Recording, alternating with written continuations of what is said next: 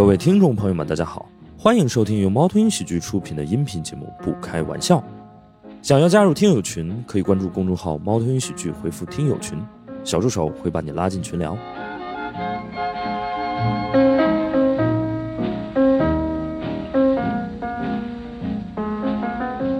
好，大家好，欢迎大家来到不开玩笑的录制现场，我是今天的主持人大熊。然后我们今天呢，也是请到了另外三位已经阳康了的朋友。啊。首先是史岩老师，啊，OK，然后是谈恋爱同学和天一老师啊。哎，大家好，我是 我我是天一啊，对我我我这个声音大家明显能听出来，我就是阳过了啊，这没阳也是这个声儿，对，就是呃，天一应该是我身边所有朋友里头最早一个阳的，也是，就是到现在为止还没康复的。没有没有彻底康复，没有彻对，底康复所以就是他应该可以给大家去成为一个这个反面典型，告诉大家在这个得病的期间不要做什么。啊，啊，对对对，他做了什么呢？他去撸铁，我觉得自己好的时候去撸铁了，然后他还去酒吧看世界杯。啊，喝到凌晨三点啊，三点。活该呗。这。啊，对，对，但是，但是我觉得天一是我身边的所有朋友里面受新冠影响最小的，因为天一没有得新冠之前呢，声音也这样，对，然后整个人甚至比现在还要颓一点儿，所以我觉得就还好吧。啊感谢新冠，他的所有的症，症状全都怪不到新冠头上啊。对，啊，OK。然后是这个谈恋爱同学，他就是自我介绍一下吧。大家好，我叫谈恋爱同学，然后大家可以叫我小谭，我是一个八个月的孕妇。呃，石老师现在算是也是逐渐在康复，是吧？病理学的角度应该算已经算康了啊，就是咳嗽这种已经不算事儿了，对，谁不渴呢？对吧？OK，可说呢。你大概是从这个上上周的周中开始，就到现在为止不到两周啊。呃，对我应该是从上上周的，呃，就是周五，呃，周五那天呢，我们录了一期播客，对然后呢，这个我旁边的那位叫陈小静，啊、那位嘉宾，然后他呢率先阳起来了，啊、然后他就通知了我们，啊、他周六的时候通知了我们他阳了，然后我周日就发现，哎，我也阳了，对，所以这个节奏也很合理啊。所以就我应该是从上上周日，然后一直到上周日的时候，基本上就没什么事儿了。对，然后就呃这周一就勇敢的复工了啊。OK，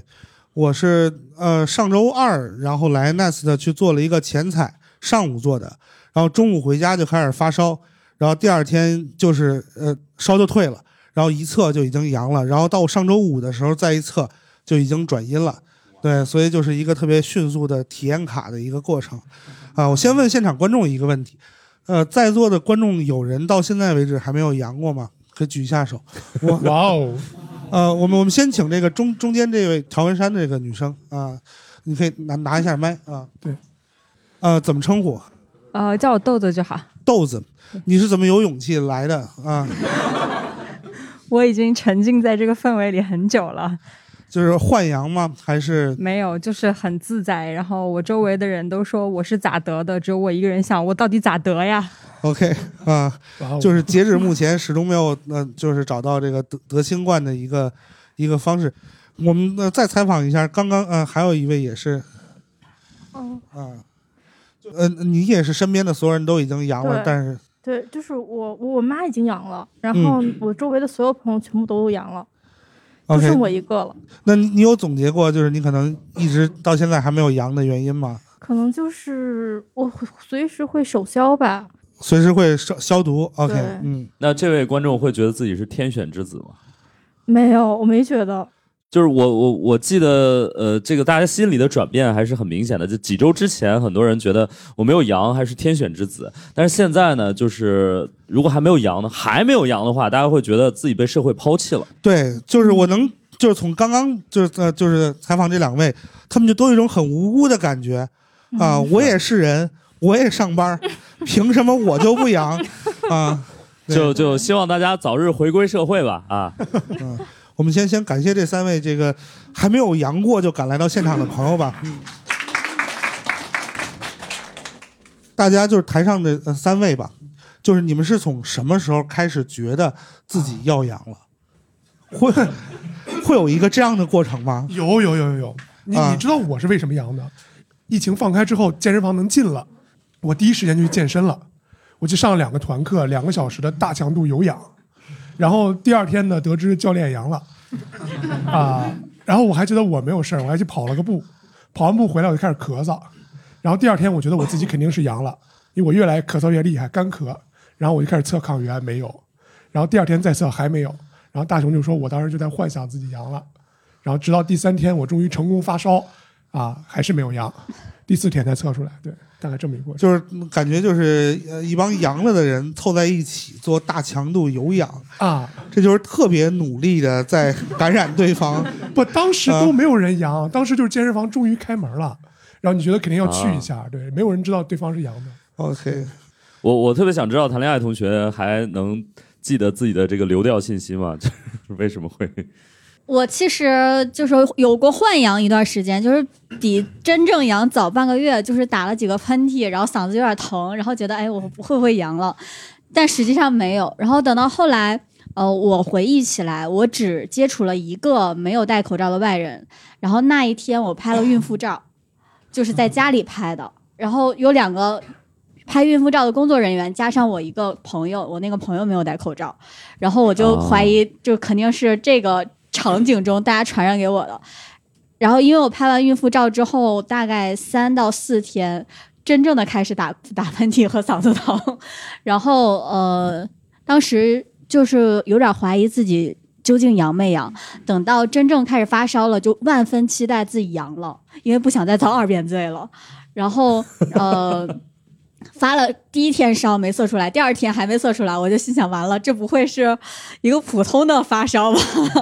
然后等到退烧那天，我终于测出来阳了，很高兴，很开心。对，对，就那种感觉，就是你一直在测，一直在测。当时我有一个朋友给我寄了二十个抗原，然后我在测到第八个的时候，我才终于测出来，我前面七个都浪费了，就是那种终于两道杠的欣喜，就是特别开心。对，当时的心情就是要不然浪费抗原，要不然浪费一下我自己发烧的这个经历。对，特别怕真的是流感。对，我我我突然意识到，就是为什么北京这一轮疫情这么多人在网上这个晒抗原，这个就就是你们这轮晒抗原，就跟就是南方人没有见过雪是一样的，你知道吗？我们上海上半年早就玩腻了，你知道吗？就抗原，我我说句实在话，上海的朋友对于抗原这种事儿已经早就不 care 了。就是我至今为止，就是我阳康了之后，我就没有测过抗原了。啊，我就默认自己阴了，我我就我就勇敢的出来上班了。你们那会儿是每天测抗原是吧？对，我们那会儿每天测抗原。我在我们那会儿是抗原，我呃就是上海那那那个呃春天的时候是这样的，你先要在家测抗原，抗原是阴的，你才有资格下楼测核酸。啊，就是如果你抗原阳了，你就在家待着，你就不要污染那个核酸了，就大概是这样啊。我到现在还记得，我人生第一次见到抗原是在今年的十一月份，然后当时是就是我买不到回北京的票，所以呢，我就买了一个到廊坊的票，然后再找人开车去廊坊接我，然后廊坊出站要做一个抗原，然后我特别欣喜的把那个就是做完了的抗原带回了北京，然后在家里珍藏，对，就是觉得嗯，老子也做个抗原了啊，对。哦，这这真的是我，因为我在上海，呃，我没有意识到，就是原来全国这么多地方的朋友是没有做过抗原的。呃，我记得十二月初的时候，有一个北京朋友问我抗原应该怎么用，说他说天哪，难道要捅到鼻子里面？我说否则呢？我我我才意识到，就是这个世界的参差，真的啊。而且就是确实，我觉得就是就是两道杠这件事情，就是会让人觉得呃特别的呃玄妙。那个心情真的和验孕非常像，就是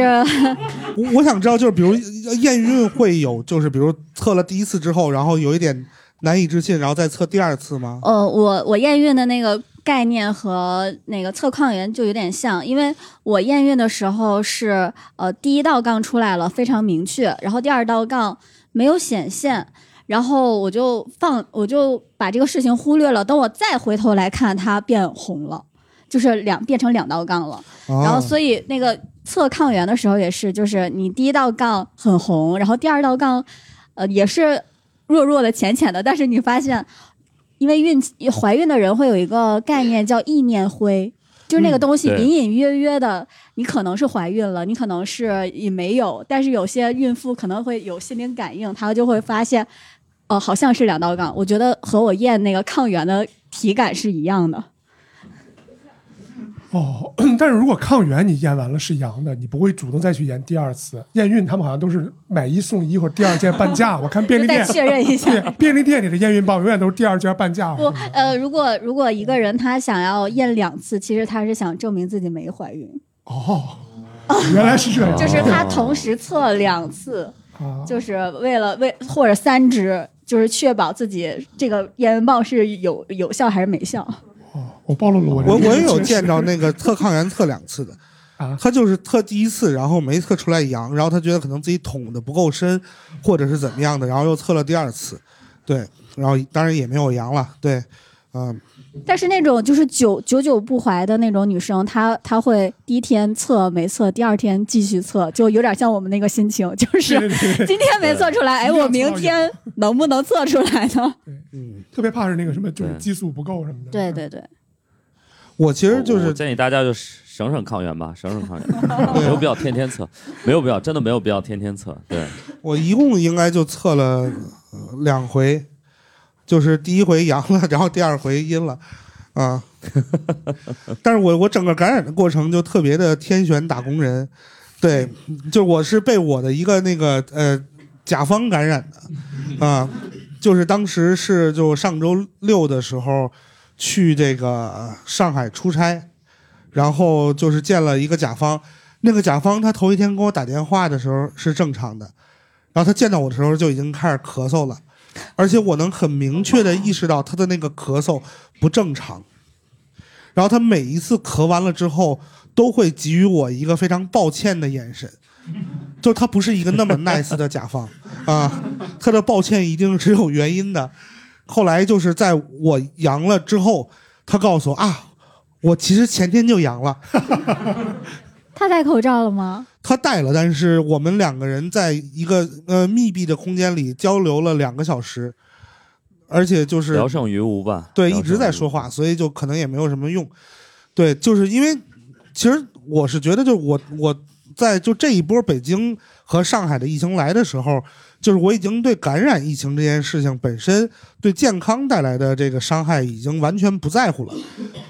就是因为你知道，你可能就是要生一场病，难受几天，也不会真的怎么样。但是就是你知道，就是我们今年做脱口秀也很不容易嘛，基本上歇了一整年，好不容易到年底，终于来了一些活儿，所以我跟石老师当时就觉得我们两个人不能同时养，我们两个人如果要同时养的话，可能就会有一些活的这个 deadline 就会出问题，所以我们当时就果断的决定，我们两个人不要见面，就是哪怕我去了上海，如果我要去办公室，他就不去。啊，如果他去办公室，我就不去。你这个有点像那个美国总统和副总统不能坐一班对飞机。对对，一个道理，一个道理。嗯，就是一定要有一个人还还还 OK 的，但是就是很不幸，我们两个人还是在同一个时间段内感染了。对，然后我当时在就是我阳了的那天开始，就当然一方面就是你肯定还是要就吃呃吃吃药嘛，对吧？吃一些药来去治疗自己。另一方面呢，就是不停的给自己一个特别强的心理暗示，就是我睡醒了就好了，睡醒了就好了，啊，呃然后我可能就是断断续续的睡了十二个小时，还是十五六个小时，然后就好了。对，我觉得就是大雄老师有一个信息可能没有跟大家这个传递清楚啊，嗯，就我当时为什么会阳呢？是因为大雄老师一直觉得自己是天选之子，然后呃，但是我是一个非常相信科学的人，我是学生物的，嗯你想想，我是交大的学生物的，所以我非常相信科学。就是大雄老师一直说他是天选之子，我说我不信。然后大雄老师突然有一天跟我说，他去医院测了一下抗体，对他是有这个这个这个这个我去新冠的抗体的。北大医院测的啊，对，我就信了啊，然后我就放心的阳了啊。结果我阳了没两天，他又说他阳了，我就觉得哎，那那还是挺遗憾的。对，嗯，对我本来以为他能撑住。对，我觉得就是比换阳更呃更有意思的一种幻想症是什么呢？就是呃换阳过。啊，就是当时很多人都都不是说换阳了，而是我我当时也会觉得说，哎，我当初是不是阳过了，然后只是无症状，然后所以不知道，你知道吗？然后就大家都觉得哇，如果是那样就好了，对，而且就是他们有很多人可能是在之前的，就是更长的一个就是呃管控的阶段，做了很多不应该做的事情。啊，然后他们之前是不好意思说的，像我们最近就是采很多的这个采访对象跟嘉宾，他们都说啊，我大概可能在几月几月出国的时候就已经阳过了啊，但是可能他当时其实有点症状或者怎么怎么着，但也一直闷不吭声，假装自己什么事都没有。对对对对，嗯，大概是这样的。但是我觉得这一轮下来，大家的体会是，以前觉得自己无症状的人都是假的，就是不太可能。就我身边的人都有症状，所有人都有症状。就甚至大家开始去想之前那么多的无症状到底是怎么回事？到底是怎么回事？对对，说句那个什么的话，其实我觉得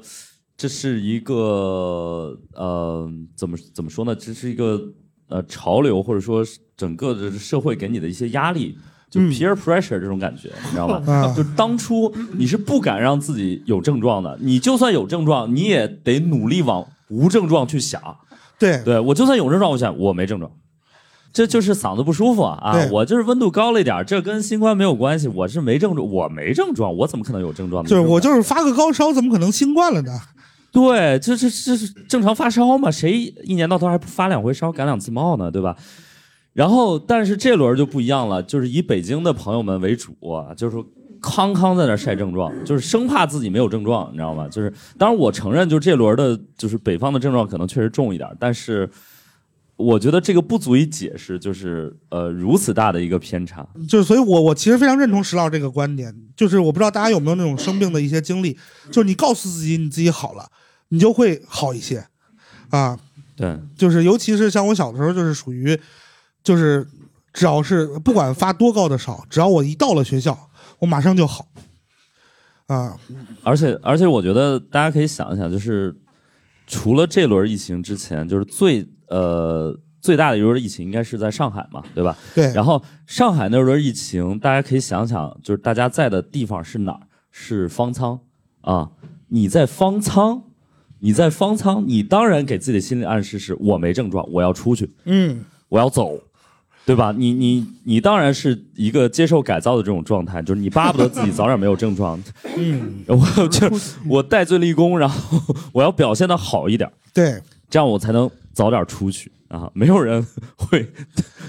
就是都尽量往轻了说，而不是尽量往重了说。嗯，为什么大家在方舱跳舞？嗯，就是显示自己就像是一个人被关在我能走。对精神病院里，告诉医生说我是正常的啊，对，但是说回来啊，怎么在方舱那波人还跳得动舞啊？就是现在北京这波人普遍反应都是什么上个楼梯都喘，就是因为他们现在跳舞对于他们没有任何好处，啊，所以他们就跳不动了。不是你现在跳给谁看？你是跳给你的老板看，对不对？老板说你还能来，你还能跳舞，为什么不来上班？啊对对，对，就是有人因为得了新冠，然后去医院就诊的朋友吗？有明天要去的，所以您现在正在 怎么回事？啊，这个有点来采访一下吧。我我们先采访一下已经去过的吧，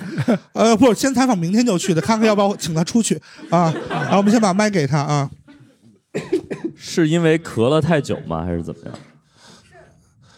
是这样，就是我是应该是有十八天了，我还在干18咳天了对，就是就是第第一批对，然后那哦。个已经康复了，然后抗原测也是阴了，但我还是会咳，然后我就平时我就打篮球、骑车，然后上班什么的，我现在骑那个就是公路车就五公里，然后我整个人就喘的不行，就一直咳，就是跟之前完全那个症状。就就是很很不一样。心心肺功能恢复的特别差。对，然后而且就是他，我我我被那个同事吓到，他说他以前就是就是得过肺炎，嗯就是在在很久之前，他嗯可能上学的时候，然后肺炎的明显症状就是气不够，啊，就是不是那种痒咳嗽，然后有痰的咳嗽，而是气不够干咳，压制不住。嗯然后我就有点害怕，所有人都劝我去看看吧。你都这么久了，你要是去检查完没事了，我们也不用去医院，放心了。所以说大家都支持我去，我就是对都等着我的结果呢。就所有人都在等着他去医院看一看，看完了之后别人就都不用去了。对，因为我啊是最时间最长的了，已经算是我们这期节目如果上了，你能不能在评论区留个言？啊，没问题，没问题。怎么称呼这个？啊嗯，你叫高勇敢，勇敢就行。高勇敢啊，嗯嗯，对，所以你打过篮球了吗？后来呃，没有，我我我比较惜命，就是那个状态不太允许，就害怕，我就怕，对，不允许那样。然后我今天就是走路，就是为了这个七点半嘛，然后我和那个朋友六点半就已经就是我们那个逛完街了，然后为了等到前班，我们走了一个小时，就在这条街上。然后我觉得这是我最近一个月最大的运动量了，就是已经对很大了。OK，就是就是也也欢迎进来坐啊。嗯。OK，然后我们我们所以没有，所以现场没有一个人是有有有有有有有还有一位啊。就是我，我前几天就是感觉那个，因为我已经将近两周了，就是康复了。我是十四号发的烧，然后基本上现在就是也阴了，然后但是我是一直在咳，而且关键是我突然出现一个什么状况，就是我的心脏会不舒服，然后我发烧那几天心脏和脑袋就像针扎一样，但是过了几天阴了以后，我就没有出现针扎。OK 然后，然后呢，我就前几天突然出现，就心脏一直揪着不舒服，嗯然后而且持续了一整天吧。然后到了晚上，我说实在不行，我去看了一下，然后转了好几个医院，然后都排队，最后在三里屯那边找到一家小医院，然后做了 CT，然后抽了血。然后还做了一个那个心电图，嗯然后当时跟我说的是你这个就是等于就是新冠后遗症，就是支气管炎有点儿，新冠后遗症支气管支气管炎，对，这个就是就是因为那个病毒哦对、对肺啊，还是是对对哪儿有有一些侵蚀？因为当时照完那个 CT 时候，嗯他说我那个肺是有一些纹理，但是呢，就是还不严重，嗯就不是不至于说就是特别那个什么的，就是你这个等于就是。呃，恢复期等于是，就是无论是感冒还是发烧什么，都有一个恢复期。它这个病毒也是有一个恢复期，等于嗯，你现在还处在恢复期。然后我就一直息啊，对，然后就就是就是，如果我说话时间长，就会感觉有点憋的。那那就那就歇会儿，歇会儿，歇会儿，歇会儿。啊，就是我们我们的采访导致这个观众心肺功能到了一定的极限啊。对，感觉所以我再说就憋过去了。就我们现场并没有观众说是在新冠的那个就是那症状发作的阶段去、啊去过医院。对，嗯 OK OK，我觉得这还是挺好基本上都是都是在稳定了之后，然后可能觉得自己是不是有些后遗症，然后准备去医院看一看。对对对对对，嗯，OK，嗯，病来如山倒，病去如抽丝，对，它是会有一个过程的。对，但但是那个，比如说谭同学，我不知道你家里人会给你一些这个额外的恐慌吗？就比如说，哦，哎家里人就是让我不要吃药，让我不要吃药，尽量不要吃药。然后我就说好了好了，OK OK OK，然后背着他们偷偷吃药，就是线上问诊完然后就吃。对，对我我我觉得我觉得这是一个很可怕的，就是那个呃老一辈总觉得就是你只要怀着孩子，你只要是个孕妇，你就不能吃任何药。对我就是在网网上问诊了之后，医生说如果超过三十八度五，孕妇就应该，因为我是孕中期，所以这个阶段就还好。然后所以他就呃建议我三，如果超过三十八度五，然后我就吃一个对乙。对，哎，大家都能集体念出来这个名字了。现在，对对对，然后，呃，医生这么跟我说了，说了之后呢，然后我又问了一个医生，然后那个医生说，呃，其实你可以在三十八度，超过三十八度你就开始考虑吃药，因为你你的体温是三十八度的话，你的宫内温度就可能到三十九度了，然后你的这个小孩儿哦可能他这个心心率会升升比较快，所以会有一点危险。所以我就当时我的想法就是我要控制我的体温，尽量不要超过三十八度，然后也不要超过三十八度五。所以我就是到三十八度一的时候，我吃了一片儿，但是背着所有人吃的，啊，就是呃，我家里人都让我不要吃药，然后我都是 OK，我也没发在网上，然后我就背着他们 吃了，因为我在同步更新我的这个病况，然后我就吃了一片之后，感觉这个对比来的太快了，就是降温实在是太快了，然后。哦，我之前是不出汗，然后吃完药之后就立刻发汗了，然后就是那种药劲儿上来了，你就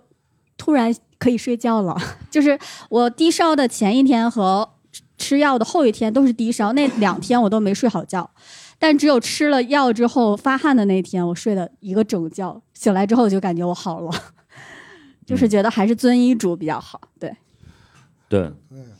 就感觉就是大家对于吃药基本上就持两个极端的观念。一种人呢，就是千万不要吃药，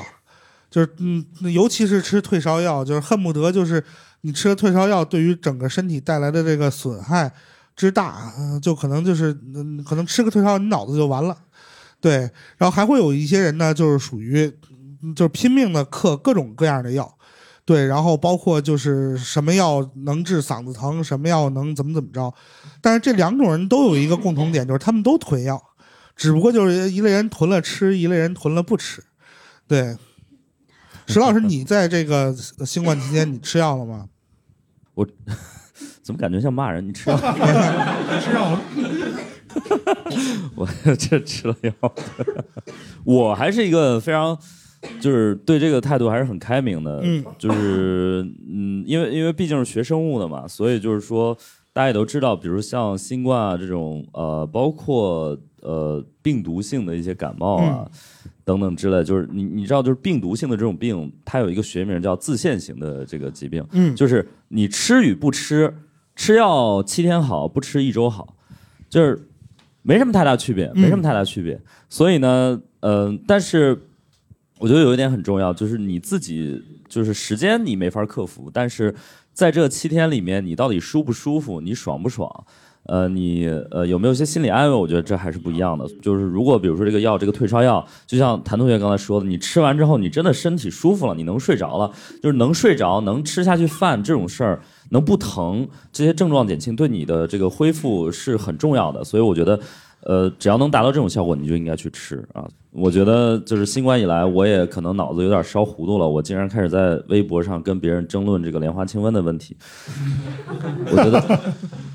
我觉得，如果我是一个理智的、脑子清醒的人，我不应该在微博上争论这种问题。对，就是我心里是有答案的。啊，就是就是，我觉得这个也可能是一个新冠的症状。我就是得了新冠之后，我把我们小区里边建的，就是十几个群全退干净了，全退干净了。就因为我也不想跟他们吵架，我不想吵架，但我看着是真生气。然后有一天呢，有一个人他发了一个消息。大概就是说，这个北京啊，现在又出现了一九年的原始毒株，导致了很多的大白肺，啊，然后就是怎么到底是投毒还是怎么怎么样？我没有忍住，我就说，我说像这样的谣言，希望大家就不要再转发了。然后那个人就说，你怎么可能认为这是谣言呢？啊，我说因为我有过九年义务教育的经历，啊。呃，也有这个基本的科学常识，然后我就开始一大堆人骂我，后来我就挨个的把所有的社区群全退干净了，特别的可怕。我觉得就是就是小区群什么那个楼道群这种事儿，让你接触到了很多你平时接触不到的人，就是我们平时周围肯定是有幸存者偏差的，你接触到都是你喜欢的朋友或者工作相关，就接就是受过高等教育的人，嗯，你进了这个群之后，你会发现一个全新的天地，对，你会接到很多很神奇的人，就是各种各种各样奇奇怪怪的转发。然后我家是一家三口都阳过了，就是我、我爸还有我妈，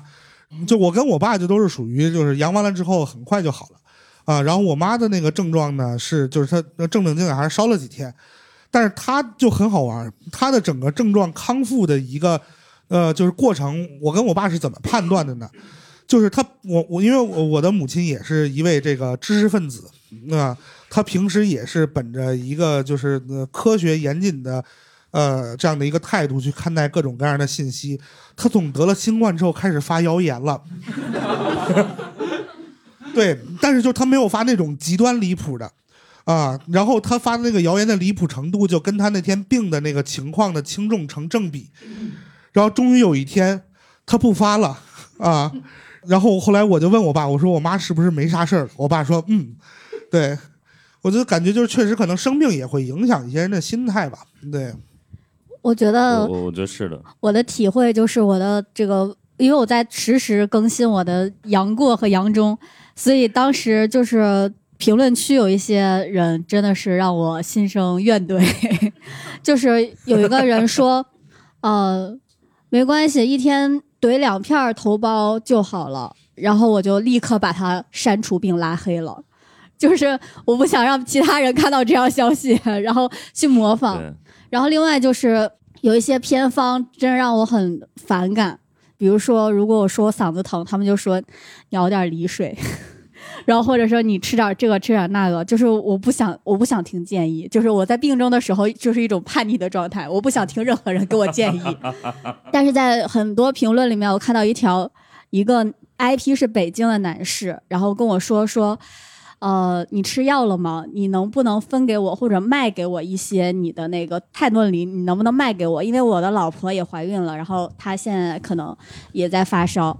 然后我说这个我真的没办法，但是其他人也给了他很多建议，说你现在可以去挂呃急诊，呃急诊里面会有一个产科的大夫，然后还会给你做胎心监护，或者说你可以线上问诊，因为我前后也发了我的线上问诊的那个医生截图。然后医生会建议你在多少度去，而且医我我就诊的医院里面的急诊是专门只给孕妇留了泰诺林，就是其他的人你们就吃布洛芬就行了，然后孕只只给孕妇留了，所以我觉得就是他这个时候去就医应该是没问题的。然后我就没有管这回事儿，然后我已经康阳康了十四天了，也就是昨天他他留言就说谢谢楼里的各位朋友，就是因为。我们没有去就医，然后我老婆坚持不吃药，然后她现在已经胎停了。哦，我就觉得，哦，就是看到这条消息，我就觉得就是好伤感。然后，但是又觉得，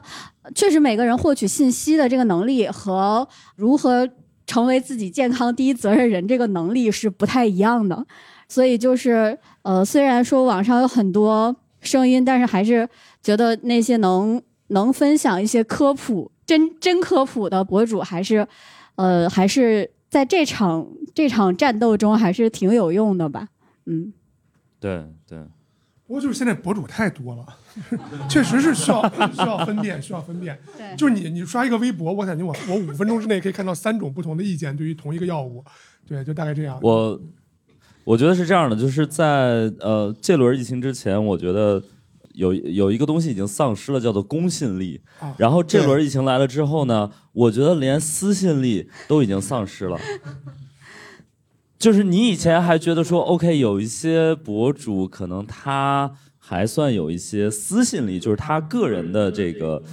呃呃一些判断或者怎么样，你觉得还是还还是值得信赖的。但是这轮疫情来的时候，你会发现，哇，就是有一大批博主连这个能力可能都没有了。啊，就是他可能也这个新冠了，于是就是他自己也丧失了一些，呃，理性的判断的能力。所以现在我觉得就是一个呃信任缺失的一个时代了，就是他也不知道该信什么，所以就只能自求多福了。就是大家不仅是自己的健康第一责任人，也是自己的理性判断的第一责任人了，就是没有什么好好好那什么的了。就是包括就是因为我呃就是恢复的特别快嘛，然后也会有很多人他们在听友群里问。我到底是吃的是什么中药，然后到底是怎么好起来的，或者是怎么？因为我因为我就是他们都知道我父亲是一位这个中医的医生嘛，就就就我没有办法告诉他们，呃，就我告诉他们了，他们真的信了怎么办呢？对，而且关键是大熊烧到最难受的时候，他迷迷糊糊的，我问他有没有，他说没有，我给他闪送了 EVE，他给吃了。啊，来，我来解释一下啊，这件事情。啊，和他所表述的是完全不一样的啊，很容易给大家引起一些误会。大概是这样的，就是我我是属于这种，就是我只要一发烧或者是怎么样，我只想去努力的让自己做一件事，就是睡觉。什么东西能让我睡觉，我就去吃什么啊。然后我当时就是周二晚上一直在发烧，然后我也懒得回微信，什么都不想看，然后我就咣咣灌了一些中药，然后就开始睡。然后睡到第二天中午醒来，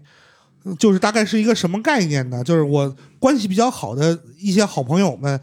就是他们都只是收到了我一个我开始高烧了的消息，然后这个人就不见了。我第二天推开门门口一堆药，对，然后就是那些网上大家说要买，然后买不到的那些药，什么都有。我到现在还家里一大堆，然后我就觉得不能辜负他们的一番好意，但我那会儿其实已经好的差不多了，然后我就随便捡了一片最小的吃了。然后后来天一告诉我说那个东西叫 EVE 啊，我也不知道那个东西是干嘛的啊。EVA 你知道吧？EVA 我知道，对，差不多，差不多都是日本的。对对，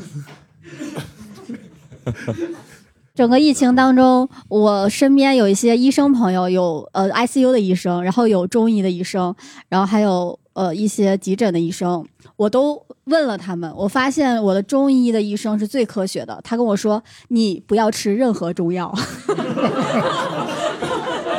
很很实诚，很实诚。”他说：“你要是嗓子实在难受，你煮点薄荷水喝吧。就是因为就是坦率讲，就是普通人另说，就是呃，我爸他也非常非常不建议孕妇去吃中药，就是他可以去做针灸治疗，但是药就因为中药的那个成分实在是可控性稍微的有一些低，对，而且就是它可能带来的这个负面的影响的研究的那个程度也不够，对。对，就是就是，所以好像我们也没有任何一个人在这个呃得病期间有过那种很严重的那一系列的症状，对不对？什么刀片嗓啊，什么浑身的这个呃酸痛啊之类的，嗯嗯，我觉得我觉得可以问一下现场观众吧，有没有一些就是严重症特别状真的很严重的严重的症状，就烧的很厉害，或者刀片嗓这种，甚至还有一些我们想象不到的。这样这样，我们就烧的很厉害，四十二度以上的算烧的很厉害。对，嗯，我们我们定一个定一个那个就高一点的标准，嗯就是有刀片嗓的吗？这只有就是有疼的睡不着觉嘛，不光是嗓子，或者是头啊，或者关节疼的睡不着觉这种。对，就只有是一位吗？呃关节或者肌肉疼痛的非常厉害的，啊。好，我们只有刀片嗓有一个人很不自信的举起了手，啊，我们就请他聊一聊啊。这位朋友怎么称呼啊、阿然，阿然，嗯，嗯、就是就是我确实没有想到刀片嗓子这么少，因为 呃，因为因为我还给挺多朋友寄了药，都说他们嗓子挺疼的，嗯。呃，然后我那个程度确实可能比较严重一点儿，因为我当时测抗原的时候，我就是上面那条杠是 C，下面那条杠是 T 嘛，嗯。然后那个我是先看到 T 那条杠，我把那个就是呃那个溶液之类的，就是取出来之后往那个抗原上面倒，然后它那个试纸那个水就顺着那试纸倒过去，嗯。往前走，然后我就看到那个 T 那一杠哗一下变得特别特别的红，然后之后 C 还没有显示出来，然后我寻思说哦我这，因为他说了说如果只有 T 杠的话是不成功的，然后我说嗯那我再等一等吧，然后我等了十五分钟之后再看，就是 T 那条杠比 C 那条杠大概要深三个程度，而且是红，不是红了，都已经是紫色了，紫 紫到发黑，然后那个周围试纸旁边还有一点那种就是晕染的感觉，有点余韵。我们 先来没有可能是抗原质量我们先来解，我们先来解决第一个问题，石老师，就是 T 的那条杠的颜色的深浅和它这个染病的程度有关系吗？我觉得关系不是很大，我觉得 T 那是吗杠的这个深浅呢，主要取决于第一你捅的瓷不瓷实。哦你要是对自己特别狠，你捅的很瓷实，是的是的挺瓷实的呃，你的鼻涕也很多，嗯，它可能就会深一点。对，当然，当当然就是呃，这是一个综合的因素，就是它不在不代表说你一定染病就更深，你可能是对自己比较狠。OK 啊，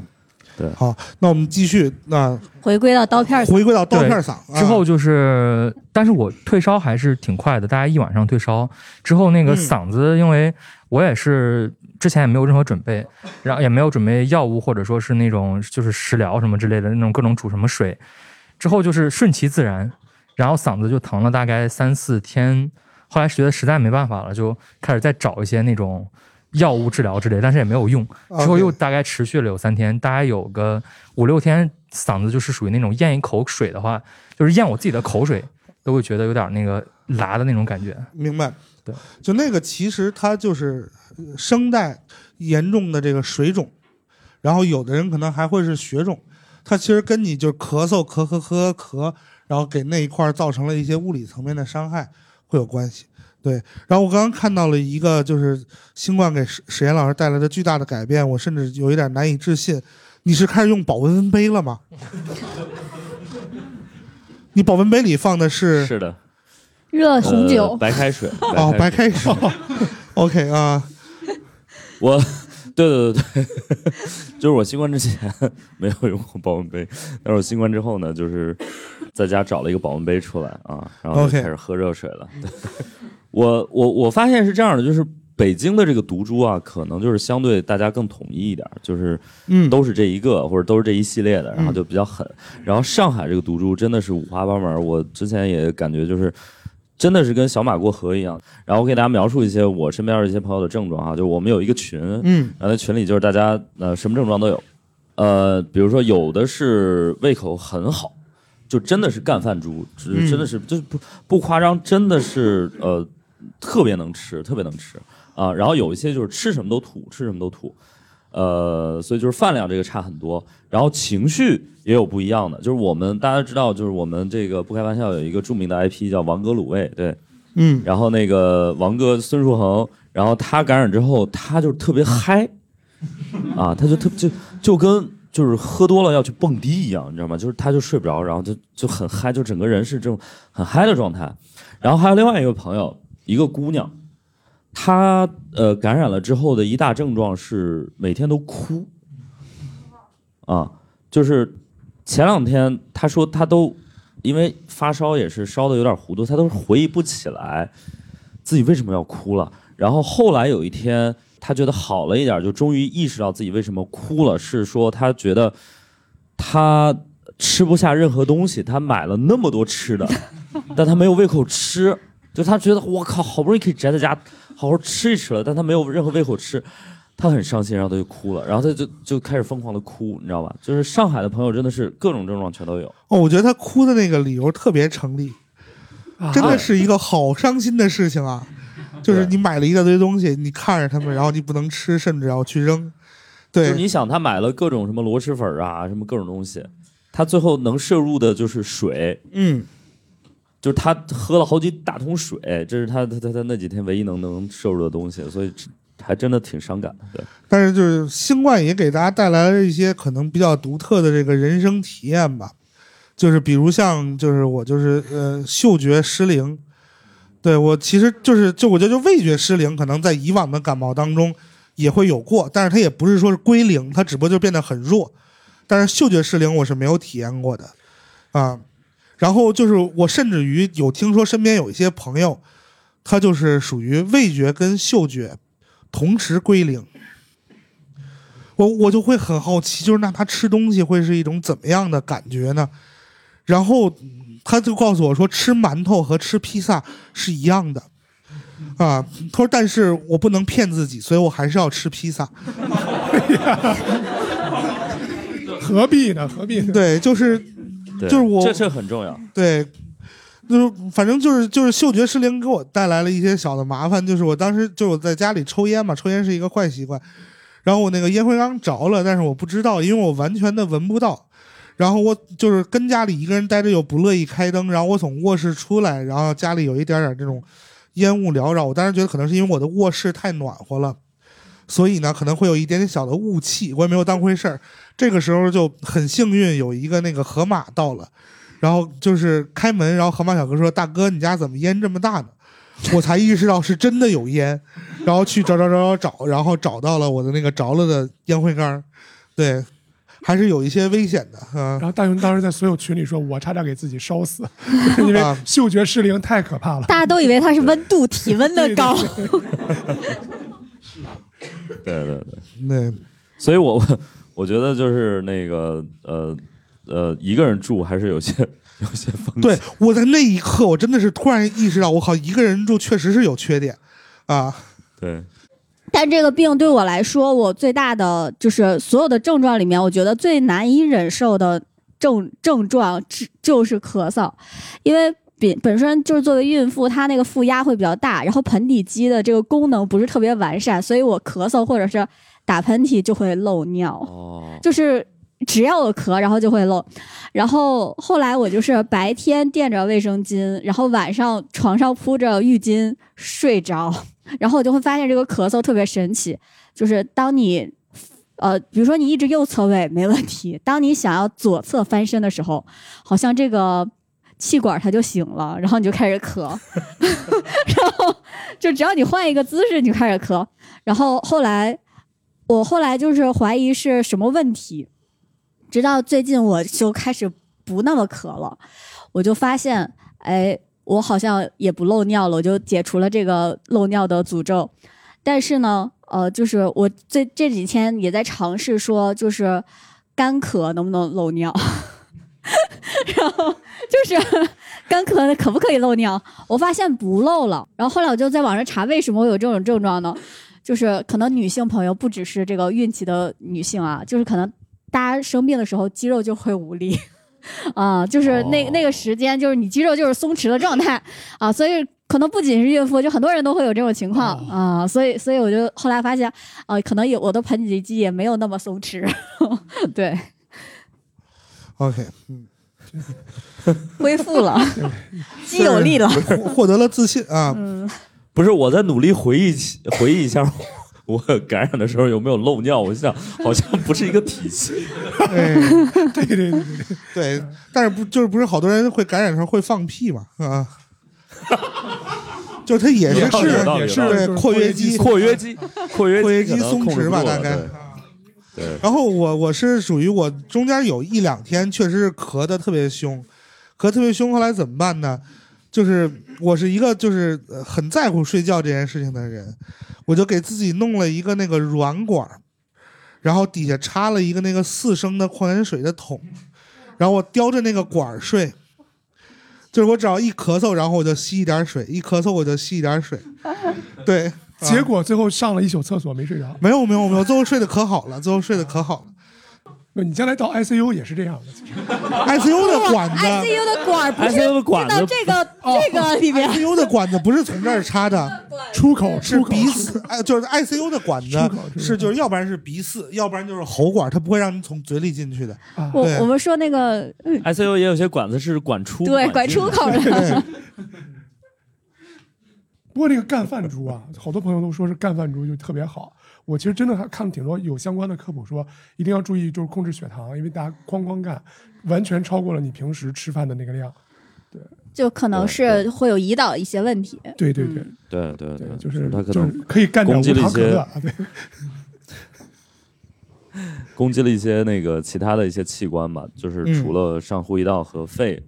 之外，可能还还攻击了一些其他的器官。对，对，然后还有一个小的点就是，如果要是可能大家出现了这种咳血的症状，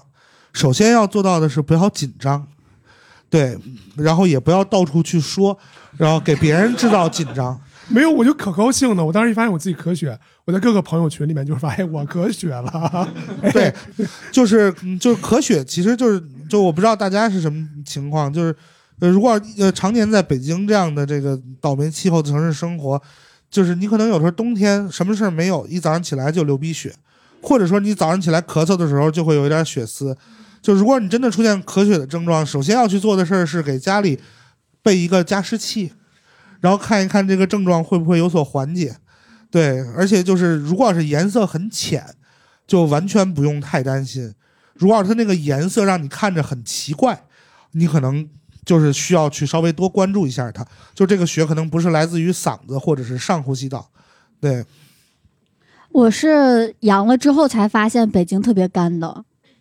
啊，因为我知我是是东北人，然后所以我来北京之后，我一直觉得北京不干。然后每个南方人跟我说北京太干了的时候，我都说你不可能。然后 我是阳了之后，真的觉得，尤其是鼻塞，你只能用嘴呼吸的时候，我这个这个这真的太干了，我就把加湿器开到最大，然后晾了床单也不太管用。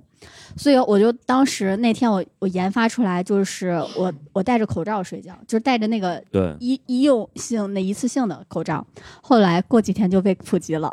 说这个这个方法还是挺好的。对那个口罩会沾水什么的吗？不会，就是有的人会往里面加一个免，就是洗脸巾的那个加一点水，但我没加，我觉得它已经足够湿润、哦，就是它实际上就是你，因为你体内本身是对对对是湿的，有水汽的啊嗯，明白了，嗯，对所以对，如果还是不够湿润，也可以叼根管子啊。我我真的我真的感觉就是那个，就是这个感染会加重你对干燥的这个敏感程度，就是像刚刚谭同学说的，对。就是在上海，就所以这也是为什么，比如说可能南方的这个症状确实会轻一点，是因为南方的这个城市真的很湿润，就上海其实是很湿润的啊，嗯，整个屋子都是湿了吧唧的啊。但是你得了新冠之后，你就觉得哎刚好，所以就 哎就还挺好的。对我我作为一个北方人，我在上海生活了这么多年之后，我再回家过年的时候，我都会觉得我靠干死了，太干了啊，就是真的流鼻血啊。对，所以我们要不要再去就是辟一些莫名其妙的谣？我觉得就这个其实还挺想做的一件事儿，就是首先一个让我非常不能理解的点就是为什么就是在新冠期间劝大家最好不要洗头。就是有人看过他的解释是什么吗？我我不知道，就是就是我呃，我我们我们请这位朋友再讲一下啊。对，这个是，就是我在网上也看过，就是说嗯不能洗头，不能洗澡。其实可能说更多的是不能洗澡，然后有一些解释是说那个因为浴室比较封闭，有的就是很多人那个浴室是没有窗户的，嗯然后他那个热气比较高，身体机能可能整整个温度就是比较高，然后整个人的那个机能不是很好，容容易引发心肌炎，就是可能体内有病毒。哦就是他可能本身想说的是不要这个蒸桑拿，或者说是长时间的对，在浴室里。高湿高温的环境里待着。然后这个谣言，其实我一开始我也不是很相信这个，因为我第嗯四天就是烧退了，我就正常，就我实在受不了四天没有洗头，我就嗯洗澡了，然后也没有什么任何问题。就我其我之前其实前两天很严重，嗯就是晚上发烧烧醒了，一直在打寒颤，整个人在就一一直在嘚瑟，就是嗯烧到醒，我就知道我中招了。然后勉强睡过去的时候，我六点又烧醒了，然后第二天最高温度是三十九点四，然后我整个人就很没有力气。嗯后来第三四天就是前两天非常难受，然后第四天就洗澡正常，但是。我家里的群有就就是不是说那种网上听到的是，嗯是家里群有那种亲就是亲戚的儿子三十八岁，嗯好了之后去运动。猝死了，从说是他当时是说那个风寒，然后从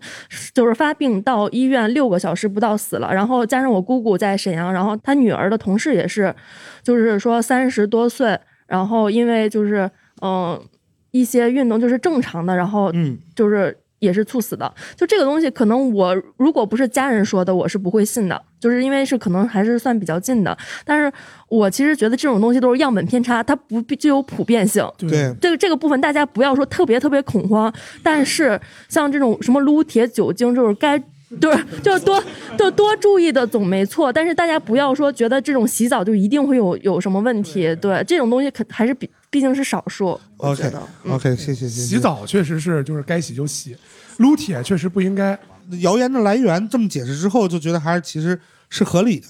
他就是说，不要在就是生病的情况下，就是持续的高温高湿的去洗。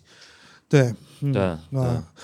我我我觉得就是中国传统的这个一些一些理论吧，就是怎么怎么说呢，就是总有一些坐月子的影子哈。对，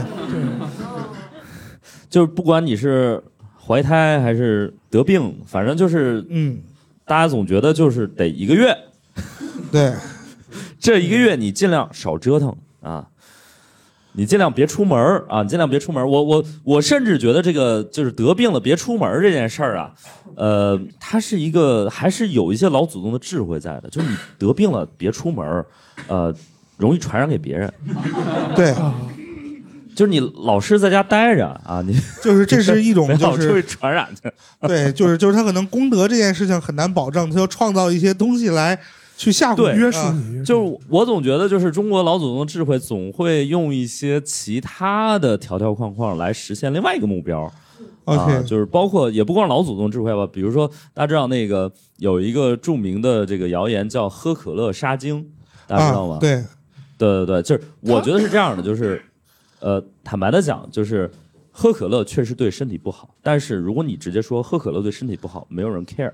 尤其是男人根本不会 care。对，但是如果你跟一个男人说喝可乐杀精，他可能还是会 care 一些。这就像是现在有很多什么新冠的后遗症，就是说这个得了新冠会导致男生不行啊，对，但本来就不行，就是硬给自己找个理由。我觉得大多数人都是对，对然后就是包括这个之类的吧，嗯，所以，所以，所以，我觉得就是呃，比如我觉得洗澡这个事儿是这样的，就是。呃，我的感觉是这样，就是你还是让顺其自然，就是让自己怎么舒服怎么来。就是你真的烧到特别厉害的时候，你也没有心思想洗澡这件事儿，你不会想说，哎呀，我是不是身上脏了，我是不是得洗个澡？你要是真的烧到那个程度，还是想洗澡，你就抱着一个想吃点什么吃点什么的心态去洗就好了。我可能只是想干干净净的走啊。我我觉得真的绝大多数人想到要洗澡这件事儿，往往是烧已经退了。然后呢，他就是病情也已经相对比较稳定了，他可能真的觉得身上有点腻歪或者怎么样。那我觉得你在做好保暖、你控制好时间的情况之下，你如果真的觉得洗个澡能让自己舒服，然后把头发吹干或者怎么样，你就去洗嘛。我觉得这个不是什么特别大的问题啊、但是你可能要注意这个时长，就不要洗太长时间。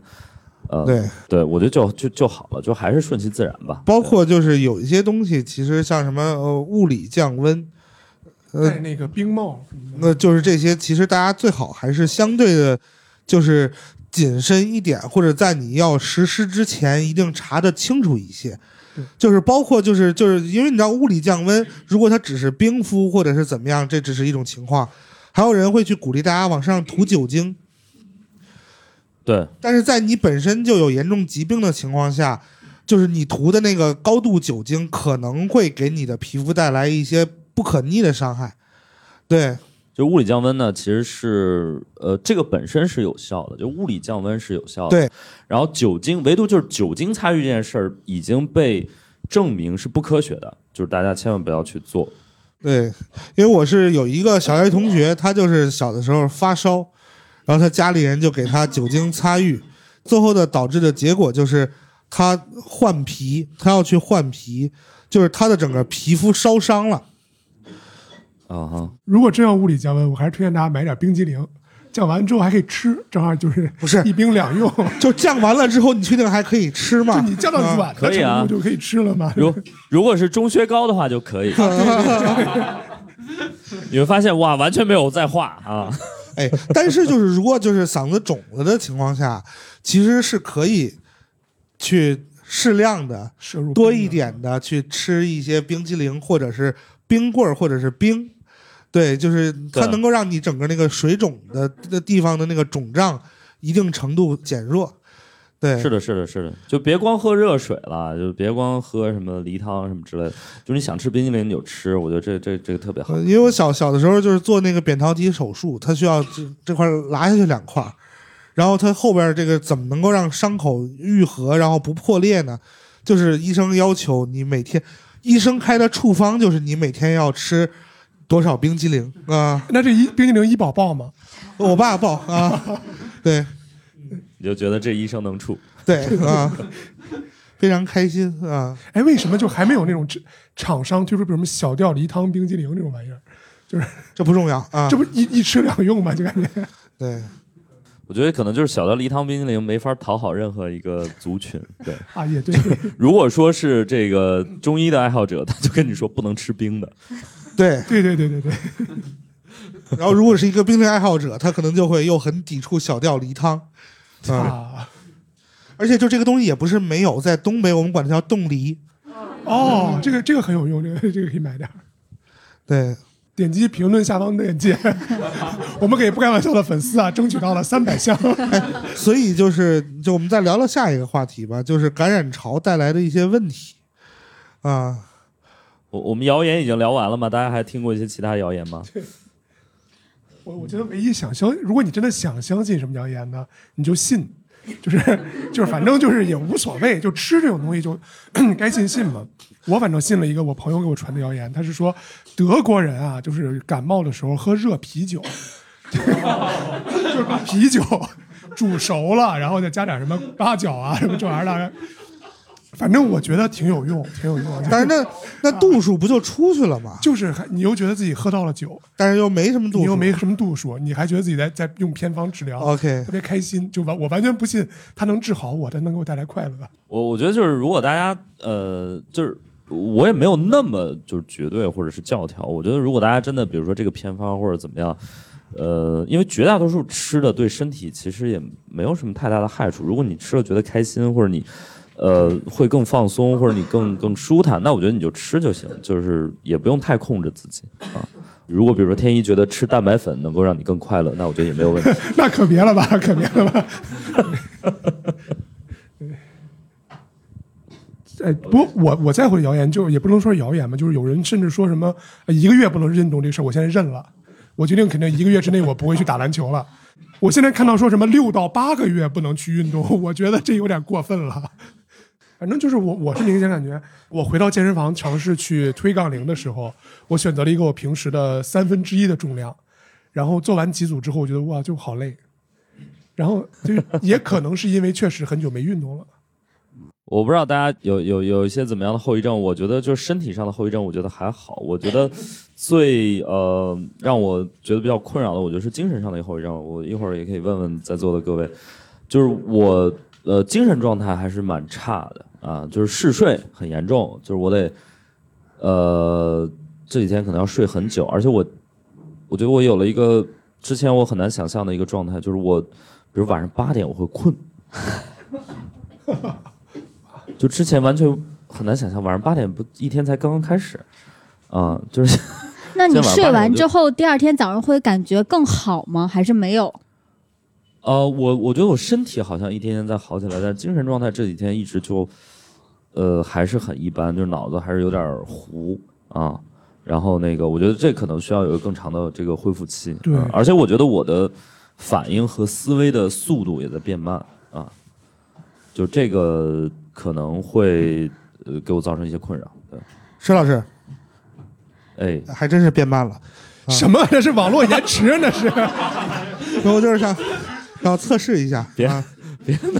现场的观众有大家有精神上的后遗症吗？有有精人或者肉体上一些比较大的后遗症，。对有有人有这样的体验吗？体力不呃行，体力不行，它肯定会有一个逐步恢复的一个过程，尤其是可能像平时运动更多的人，他会更明确的感受到自己的那个体力的下降。对哎，我我健忘，你 我想起来了，我想说的就是这个点。对，我我觉得是这样的，我我甚至觉得有，当然这个可能也是一个呃，就是观测的一个偏差吧。就是其实很多人说的这个新冠后遗症是呃，比如说包括我们说反应慢或者健忘，或者说脑子不清楚，或者是怎么，这个其实在你新冠之前就已经有了，只是在你得这个病之前，你没有这么大的一个精力来关注你自己的健康和你的精神状态。然后当你得了病之后，你突然发现哦。原来我需要关注一下我自己的这个状态，然后你的注意力放在自己身上了，所以你才会注意到。其实你本来就有这些东西啊，只是你没有太关注。这个在科学上是不是叫耦合症？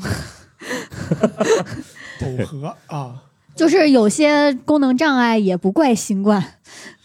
对对，就是所有这些，我觉得也不一定怪新冠，只是说你病了之后，你有更大的一个关注度在你的身体。对，毕竟你脆弱了一段时间嘛。嗯，对对对，你之前可能忙着赚赚钱或者忙着创业，你根本关注不到这些东西啊。现在发现，哎，事业已经没有了，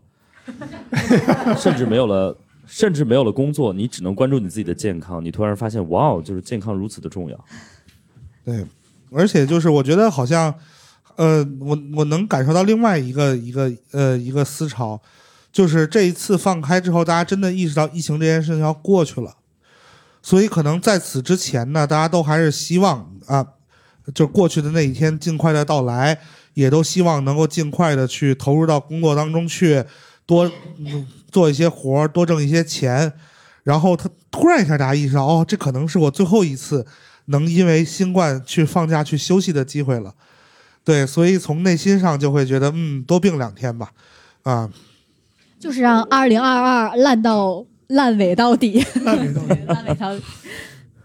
我我觉得主要是以类以管了之后，可能大家突然意识到，哇哦，以后也没有什么机会再有这个新冠假期了。包括今天那两位还没有阳的朋友，就是抓紧机会，抓紧时间，这个假期还能放，就是 还有一个窗口期，还有月八号呀，个窗口期还是一月。三号？而且我相信，就是比如呃，就是呃，三三位今天来到现场，发现就真的症状严重的或者是怎么样的人，好像也没有多少，所以也不用对症状有那么大的一个恐惧吧。可能有很大症状的也来不了。对，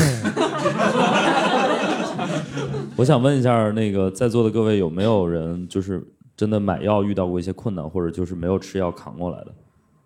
呃，无药可吃，扛过来吧。啊，哎哎，我们看到有一位朋友坚决的举起了他的手。这位朋友怎么称呼啊？哎，小魏，小魏，魏魏，OK 啊，对啊，那个我我就是因为九号当天，当时已经放开了嘛政策，然后因为就是买买的药都在路上没到，九号 那天就开始发烧，然后就生扛了一晚上，然后啊温度计什么也都没有，然后也不知道烧了多少度。OK，然后就是全靠拿个那个酒精湿巾，然后往身上擦。可能刚才已经被几位老师已经定义为 是这种危险的这种那个或者是错误的行为了。对，嗯反正就这样扛过来了。对，这位朋友就是给石老师介呃介绍一下，就是他是呃阳的太早了，在刚放开的时候就阳了，所以所有的药呢都在路上，还没有到啊。然后就在没有药的情况下，自己靠这个酒精湿巾扛了过来最最惨的是没有温度计，他都不知道烧了多少度。啊！哎，我在就是发烧的呃呃头一天，其实也是没有温度计的。然后我那会儿是怎么去判断我自己的体温的呢？我时不时的去抱一下我们家猫，如果我们家猫凉的，就说明我是三十九度以上；如果我们家猫是热的，就说明我是三十九度以下。对，我有一个朋友，当时临时买不到温度计，就是之前录这个节目的周导，然后他就去找到一个能尽快发货的，送到了是一个动物用的，动物用的大家都知道测的是肛温，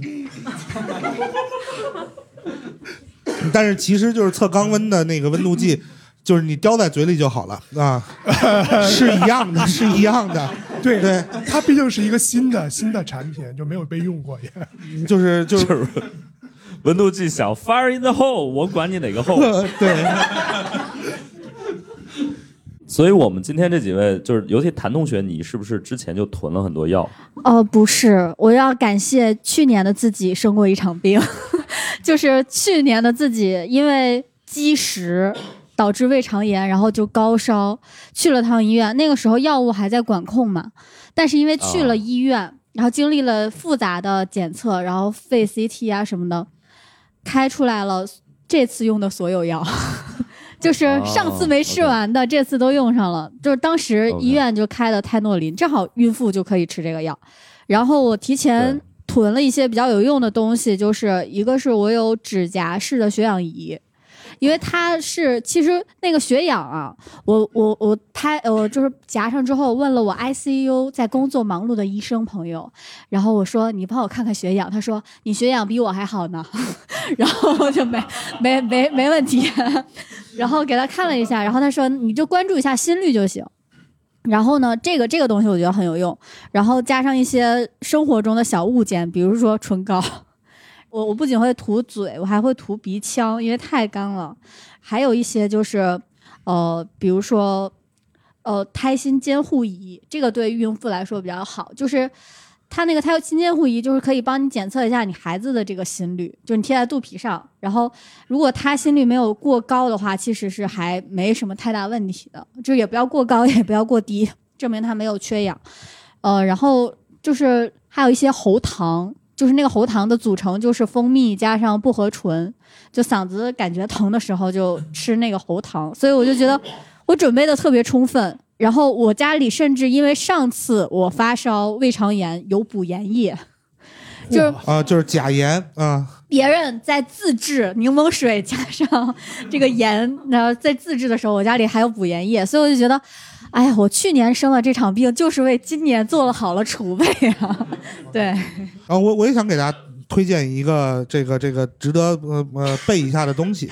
叫这个雾化吸入机。啊，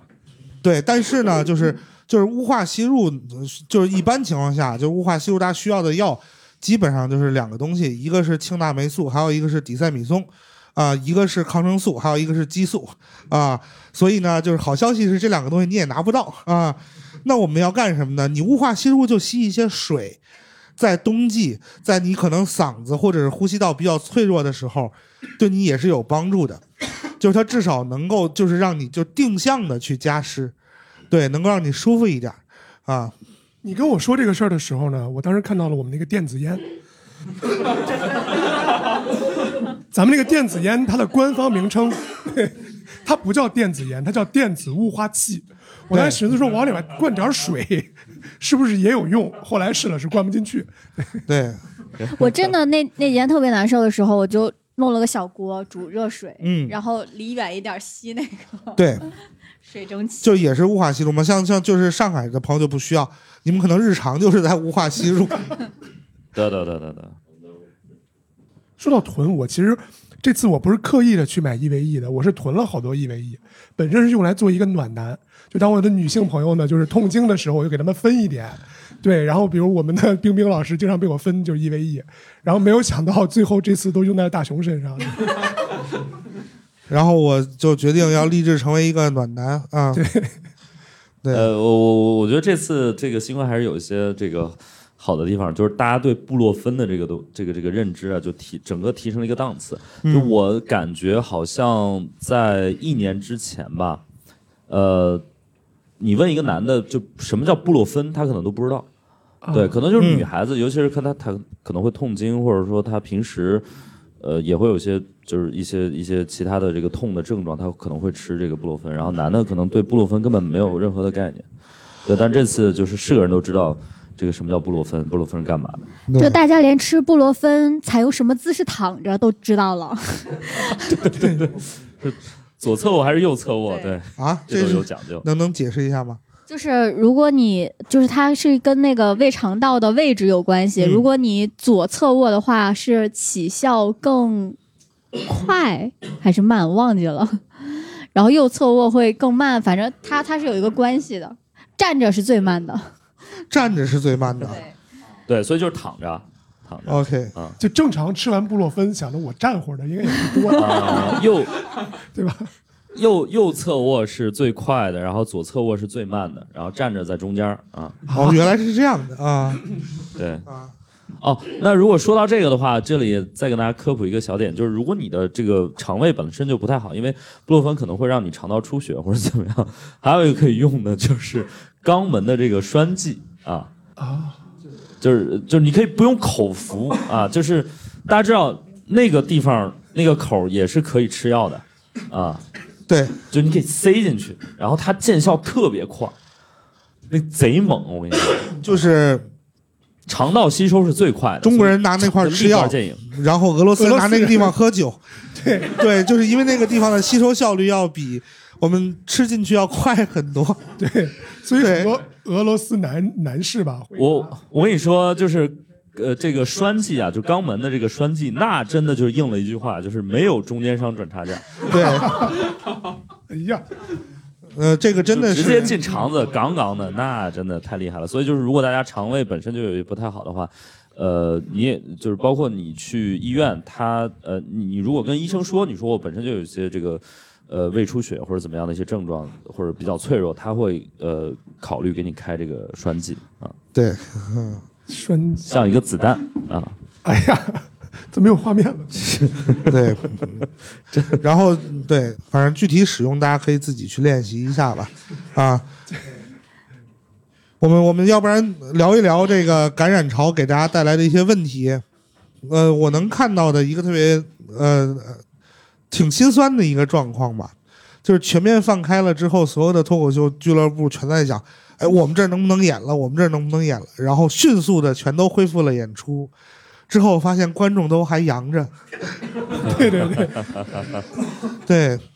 就是上海好多俱乐部可能平时一场演出是就是 maybe 两三百人或者是怎么样的，然后可能至少在上周吧，一场二十多个人、三十多个人非常的常见。对，嗯嗯，是的，这有点像那开放堂食之后那个没有客人。对，然后那会儿还会有很多人去拍，说哎那些嚷嚷着要放开的人呢，然后我心说就那些人可能他们就已经阳了，啊，你再过两天再看，对，这两天开始排队了。北京是从大这两天开始堵车了。对，北京是从就是大前天开始有明确的晚高峰的，对，还挺、嗯。挺让人开心的，嗯，对，就是那一阵儿，我最大的困扰是 没有骑手，对对对，就对。对就 是想点外卖，然后我都后来就干脆，因为他如果骑手过来要一个小时，我从来没有等过那么久外卖，然后到了之后肯定都凉了，我就自己去提，哇，走着去提。那还我是因为我们家那块儿基本都是不自己做饭的人，感觉附近就因为大家平时工作都挺忙嘛，所以外卖需求量突然就高了，本来也没有人，我大概点十单能被取消八单，然后剩下两单就不知道是什么时候，所以我每天早上起床第一件事就是赶紧把这一天的外卖都点了，什么时候来来什么吃什么，对。后来就是有一天运力突然恢复了，我 就是第一波小哥那那康复了。对我一我一顿饭收到了四顿。除了这个外卖小哥，可能他们需要有一个就是扬一圈的过程。麦当劳、肯德基什么的也都是。我家附近就是这个一开始麦当劳是开着的，然后肯德基的这个员工们可能先阳了，关了几天。对，然后这两天这个肯德基复工了，然后麦当劳又停业了。啊，我想我想问一下在座的朋友，就是有没有因为疫情，所以比如说工作或者事业受比较大的影响的？正正向的、负向的都可以。失业了，或者是几个几个呃，我们我们有请这个菊哥，呃一个就是在疫情期间事业有了很大的这个变化，并且对，嗯，我我已经在家歇一个月了，然后我可以一直休息到正月十五。哎，你你方便说一下你的这个呃职职职业吗？啊，呃，社区。社区社区。对啊，啊，OK，你们是从什么时候开始可以休息的？我从十我我其实从十月之后就没有去过单位，然后十二月的时候就没有活了，一点活都没有了。十二月的时候就彻底没有活了。啊，不对呀、我们社区的人超超辛苦的。啊是是，因为十二月的时候，就是到我手上的时候，就可能剩下每天密接转运，然后但是因为密接就是那个时候和阳性就已经允许不转运了，就能打一天电话，只有三个人愿意去方舱，就就等于就反正就好多了，然后后来就就彻底不管了，就没有活了。哎，所以你是从什么时候开始去到？就是你是从哪年开始去到社区工作的？啊，一九年，一九年，一九年，你你工作的这三年呀，哎呀，那你你手上就是这个，比如说隔离或者是 转运的最后一批是几号？十二月初嘛？最后一批十二十二月初，因为肯定十二月初，因为十二月，呃，十二月九号我就阳了，肯定是十二月初。所以你的整个这个疫情的三年的忙碌是以自己的阳作为一个安定啊。呃，其实也不是，我阳是因为我出去玩了，哦并不是因为我在单位上班。OK，嗯，也挺好。因因为我 我有些朋友是他们真的是天选的，就是就是最后一波人，呃、嗯。呃，就是在十二月初，他们还在杭州的某个隔离酒店隔离，嗯。然后是在隔离的期间得知了放开的消息，啊，就是非常的玄妙啊。这就感觉在这个战俘营里得知这个德国投降了。呃，对，哎，我们社区本来打算封小区的，菜都买好了，突然放开了，然后菜就给每家每户发下去了。就是我们放开完了之后，社区给每人发了一袋菜，对就肯定是就是钱都花出去了，怎么办呢？就钱都花了，菜都到了，那发吧。那但是健身的人好像没有少吧？最近应该这两天挺少的，就是大家得知有可能得心肌炎之后，我看 我看健身房约课的都没什么人了。就以前那种就长得特别帅的教练，会有很多人去约，就是约他的那个团体课。我看他现在可能就一两个学员。对，我突然意识到，就是因为戴了口罩之后呢，呃，我突然意识到了一点，就是我得呃，我我本身就是一个就是面部表情还比较丰富的一个人，因为我平时演出的时候嗯或者怎么样，就是，但是我现在突然发现我我在有意识的增强我的上半部的这个面部表情，就是眉毛，就是有一个。有一句著名的话叫“满脸跑眉毛”，就我就啊我我现在我就感觉我是这种，就是我甚至觉得我的抬头纹都更重了一点。对，因为你必须要用自己的眉和眼睛去塑造更多的情绪出来啊，我觉得这个还是挺重要的。嗯，哎，我不知道大家有没有，就是我今年就是准备出门，终于可以出门的时候，发现我的衣柜里没有任何的新衣服。我看大家应该都差不多，就是就今年都没有买什么新的冬装，因为本来以为这冬天也就这样了，就是也也不用穿新衣服见人。对，感觉可能对服装行业也造成了一定的损失。啊哈，然后就是那个放开之后，我特别不适应的一点就是健康宝。我以前每天四点睡的原因，是因为我要等四点看一眼我的健康宝有没有弹窗。如果弹了，我就把明天的一些事儿就该取消取消，或者该该怎么改怎么改。然后我这个习惯养成，一直到就是就是放开了一个礼拜，我还会下意识的每天睡醒第一件事看我的健康宝。你是从什么时候开始晚睡的？哪一年？不，我是最近到四点晚睡，是真的是今年。对，嗯就因为健康宝四点更新嘛。就是我，我甚至觉得，如果你没有那么大块时间去呃呃出去旅游的话，你可以支持一下，比如说电影院或者堂食，也是也是很好的，就是嗯帮助他们活下去吧。我觉得这还是挺重要的，因为我知道，就是有些餐饮的企业，就是大家现在真的很难。呃，我知道，就是海底捞的那个呃外卖是吧？嗯，已经到了一个价格非常友好的五折情况，五折，我买了四次。对，好像就是你一百多就可以点一个非常丰盛的一个套餐。对，就是那个一百三十九的套餐，我们家两个人吃了两天。呃，但是但是你第二顿得吃那种火锅面了，你就不能很丰盛了。对，一百三十九，两个人吃一顿，我觉得也挺值了。一顿真的吃不了可以支持一下，可以吃两顿。包括就是如果要是如果要是比如你的老板还没有反应过来让你去公司上班的话，最近的机票真的很便宜，就是可以就是让自己有一种这个数字游民的错觉啊，管这个错觉到底有多长时间呢？啊，可以就是飞到一些自己想要去看一看的地方，然后也不用耽误工作啊，比如像就尤其是像大理啊什么这样的地方，它的价值就是你在那块儿待着。啊，你本身也不用非得去爬苍山去，或者是怎么怎么样的，对，可以去一个你想去但没有去的地方看一看。嗯，我觉得就是疫情对我的影响就是，嗯，作为一个孕妇，就是身边老是有，不管是亲朋好友，老是劝阻你不要做什么事情。然后，但是呢，就是最近我就是阳康了之后，我就该吃吃，该喝喝，就是去堂食，然后去游个泳啊，出去自驾呀，我就觉得就是夺回昔日的生生活的那种感觉，就是我不想让这些东西再继续，呃，在我的这个生生命中了，我要夺回曾经正常的属于我自己的生活。对，所以石老师可能这三年对你来讲最大的变化，或者有什么特别难忘的记忆吗？这三年啊，这三年，呃，做一个创业者真的是，唉，呃，我我觉得就是对整个的，嗯、不管是创业也好，还是对人生也好，我觉得有了一些新的预期吧，嗯就是预期越来越低，或者说预期越来越平和啊，就是现在觉得。创业成功与否，或者说人生能达到一个怎么样的高度，其实没有那么没有那么重要了啊，嗯没有那么重要，就整个人变得佛系了啊 OK 变得佛系了一些，对，嗯，这这还挺好的，嗯，天一呢？我因为这三年从原本的工作越来越转型到脱口秀演员了，我都人生转变了，就是因为疫情。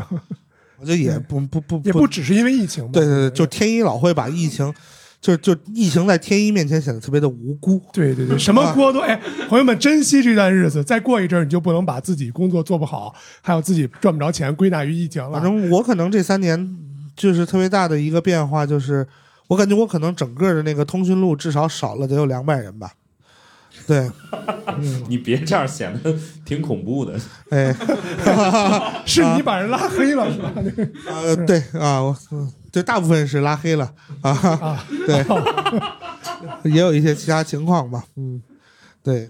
我这三年是，我觉得对我来说，我在一个特别神奇的年龄段吧，就是二十六岁到二十九岁。然后这三年呢，就是我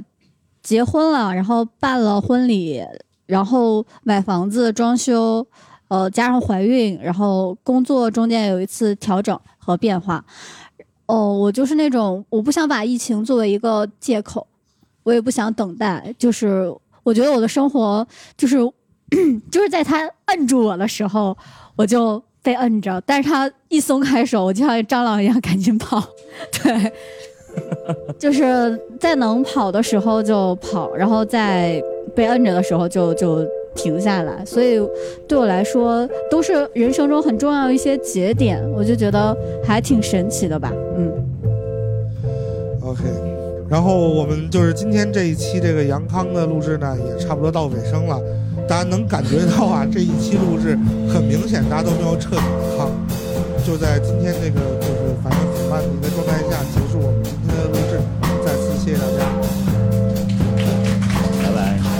感谢大家收听本期《不开玩笑》。想要来录制现场一起开心，可以关注公众号“猫头鹰喜剧”，回复“听友群”，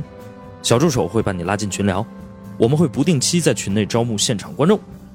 最近我们参与制作了一档脱口秀视频节目《开麦总冠军》，精彩片段可在 B 站账号“猫头鹰脱口秀”查看。我们下期再见。